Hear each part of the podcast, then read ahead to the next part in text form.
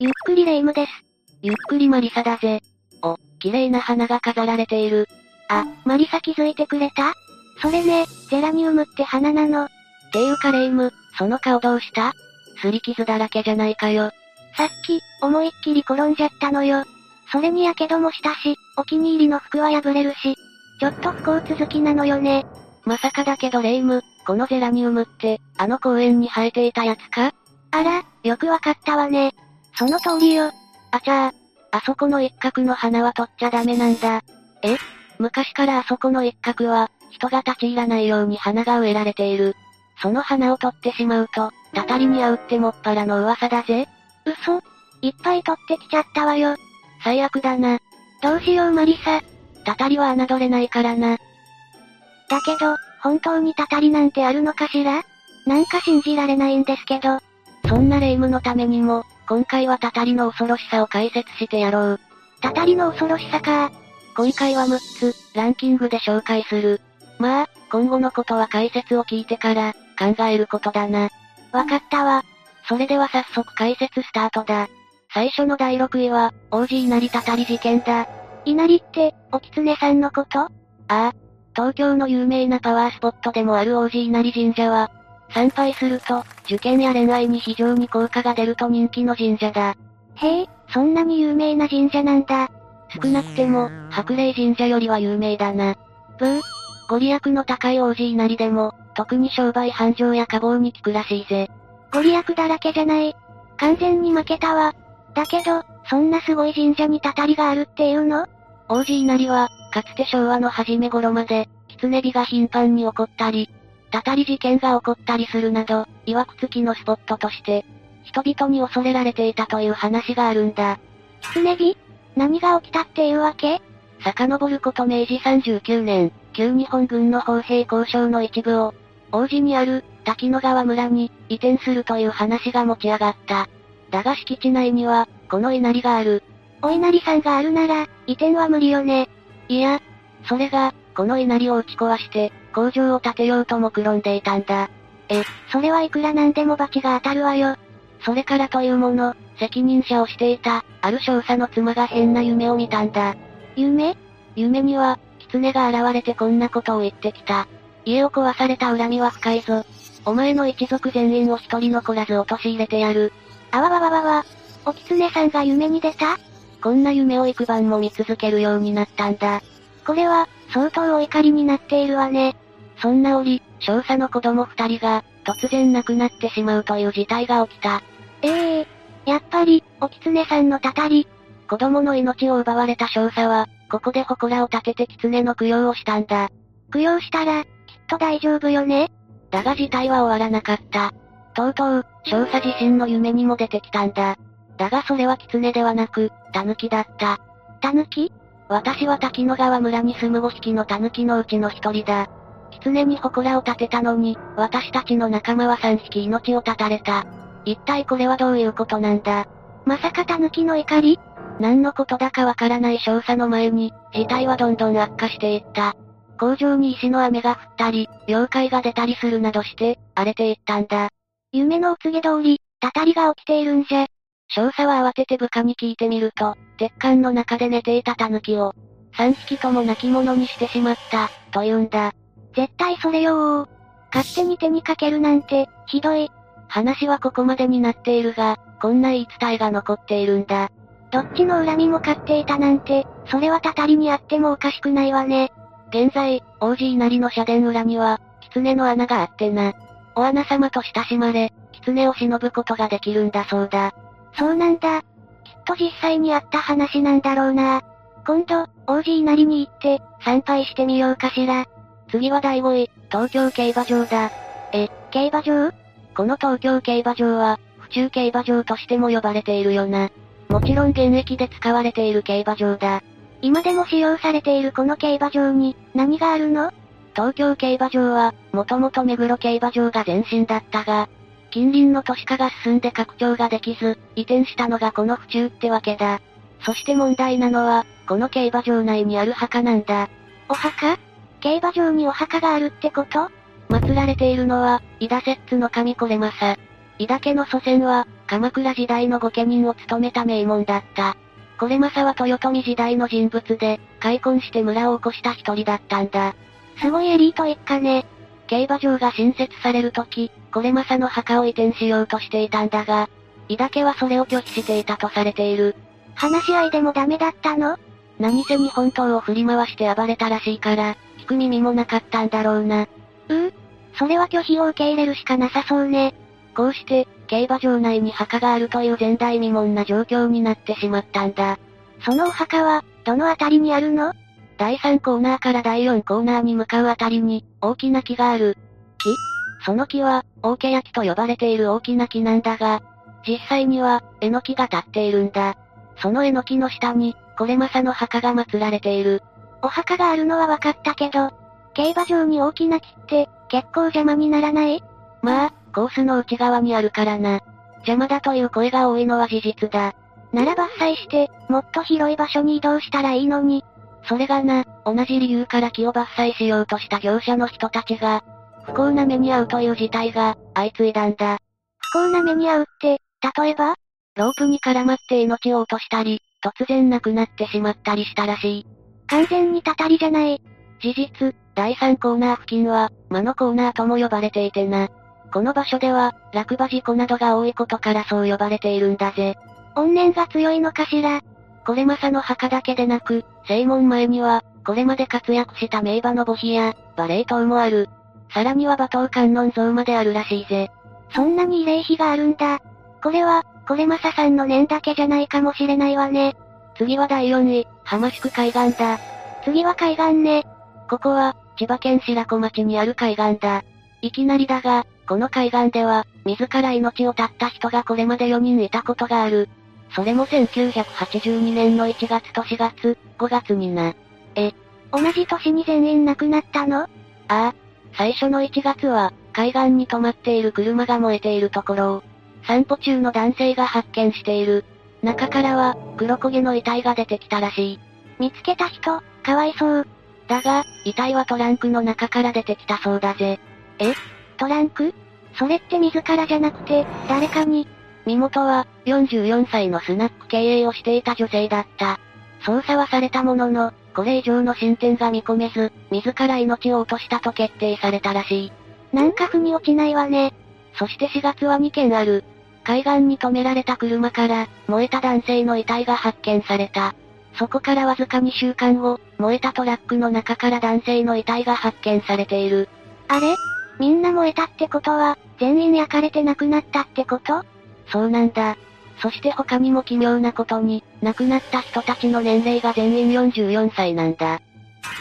じゃあ、5月の人も ?5 月のは、真珠だった。44歳の男性と、その子供によるな。企てたのは、父親よね。これも焼かれてああ。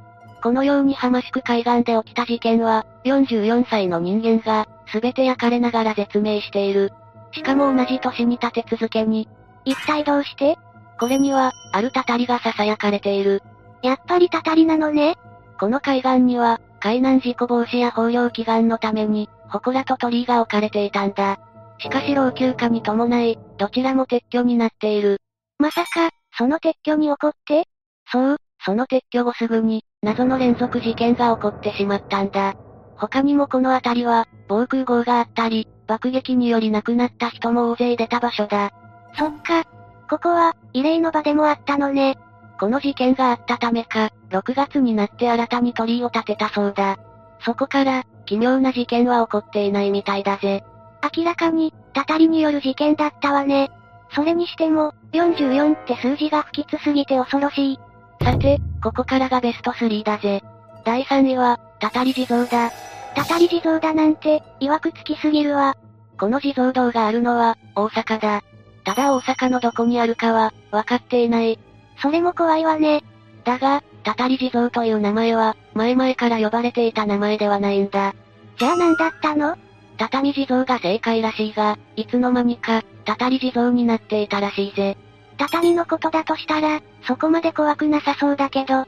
いや、実はな、明治時代にペストが流行していたことが起因しているんだ。昔、学校で習ったわ。ヨーロッパだけの感染症じゃなかったのね。命に関わる感染症の一つだが、この日本にも流行していてな。特に大阪での感染者数が多かったらしい。そうなんだ。このペストが原因で、命を落とした人が乗せられていたのが、畳なんだ。うわ、畳って、それその畳には、亡くなった人の黒ずんだ血液のシミが、至るところに付着していたそうだ。それが何枚も積み重なった状態で、焼いていったらしい。亡くなった人たちの辛い思いが、そこにあるってことね。そのために、この地に地蔵堂が建てられているんだ。だが、たたり地蔵となってしまった理由として、地蔵に向かって拝んでしまうと、たたられてしまうという言い伝えがあるからだと言われている。ええ拝んだらたたられるなんて、本末転倒じゃない実際に、たたり地蔵に拝んでみると、何もないのに転んでしまったり、痛みを感じて足を見ると、内出血で真っ黒に変色していたりと、不思議なことが起こっている。内出血で真っ黒って、感染者に見られる症状よねそうだな。じゃあ、やっぱり感染症で亡くなった人たちの怨念。実際にたたりが分かっているからこそ、場所の特定が困難になっているんだ。冗談半分で拝んでしまう人が出てくるかもしれないしね。みんなも、実態のわからない地蔵を見つけたら、むやみに拝むことはしない方が賢明だろう。続いて第2位は、法の木だ。気を切ったら、たたられるって話かしらまあ、そうなんだが、この法の木は、切るどころか、触れてもダメという呪われた木なんだ。触れてもダメなの法の木があるのは、山梨県甲州市にある諏訪神社だ。正式名称は、恥かの諏訪神社になる。神社にある気が呪いの木って、なんか変な感じ。諏訪神社は無人の神社なんだが、本殿が県指定の文化財に指定されているんだぜ。すごい。由緒正しい神社なんだ。そして、その本殿の裏に、問題の方の木が生えているんだ。いよいよ来たわね。だからといって、見た目はどこにでもある普通の木なんだがな。その普通の木が普通じゃない。方の木の恐ろしいところは、最初にも言った通り、触ってもダメなところにある。それって、むやみに触ってはいけないってことっそれもあるが、落ちた葉を粗末にしてもダメなんだ。てことは、掃除もしない方がいいってことまあ、そうなるな。しかも諏訪神社の左側には、JR が走っている。JR 側も、法の木のたたりを恐れて、枝や葉が接触しないように、金属製の大きな囲いまで作って、電車を走らせているくらいだからな。そんなに、その方の木って強力なパワーがあるのね。今までも、法の木によってたたられた事件がいくつもある。明治38年、近くの集落で、単語の節句のお祝いをしようと、柏餅を作っていた時だった。柏餅、大好き。だが、近くに柏の木がないために、この方の木の葉を代用したんだ。ふんふん、それからというもの、集落の人間たちは次々と流行り病に倒れ、やがて村全体が消滅してしまったという話がある。そんな、それから昭和に入ると、法の木の手入れのために枝切りをした作業員4人が、これまた次々と命を落としている。ここまで来ると、たたりは本当かもと思えるわ。そして数年後、線路の拡張工事のために法の木を撤去しようと話が持ち上がると、修学旅行生を乗せたバスが、トラックと正面衝突。ここでも犠牲者が出ているんだ。葉を使ったり、枝切りしたり、切ろうとしたり、全部法の木に触れたことで起きたことばかりね。このような事件が相次いだことから、教育委員会が立てた案内板には、法の木のたたりを認めた記述まで書かれているんだ。ひええー。それは、まさしく本物ね。できれば触るだけでなく、不本意に近づかないようにしていただきたいぜ。よし、では最後に行くぜ。第1位は、ヒグマのたたりだ。ヒグマって、クマでしょさっきのキツネやタヌキならわかるけど、クマにそんな力があるわけないじゃない。ふう。霊夢は、大正時代に起きた、三家別ヒグマ事件のことは知っているかあ、その事件なら聞いたことあるわ。確か、村人たちが大きなヒグマに襲われてしまった事件よね。ああ、北海道苫前郡三家別にて起きた、日本最大の熊被害事件だからな。みんなの中にも知っている人は多いだろう。ヒグマの習性を知らない村人たちが、どんどん襲われていくのよね。このヒグマは、火を恐れず、逃げる者にも容赦せず追いかけていた。よく火をつけたり、倒れたふりをするといいって聞くけど、麻薬なのね。それにヒグマの習性の一つに、異常に強い執着心というのがある。現に三家別事件でも、執拗に女性を追いかけ回していたしな。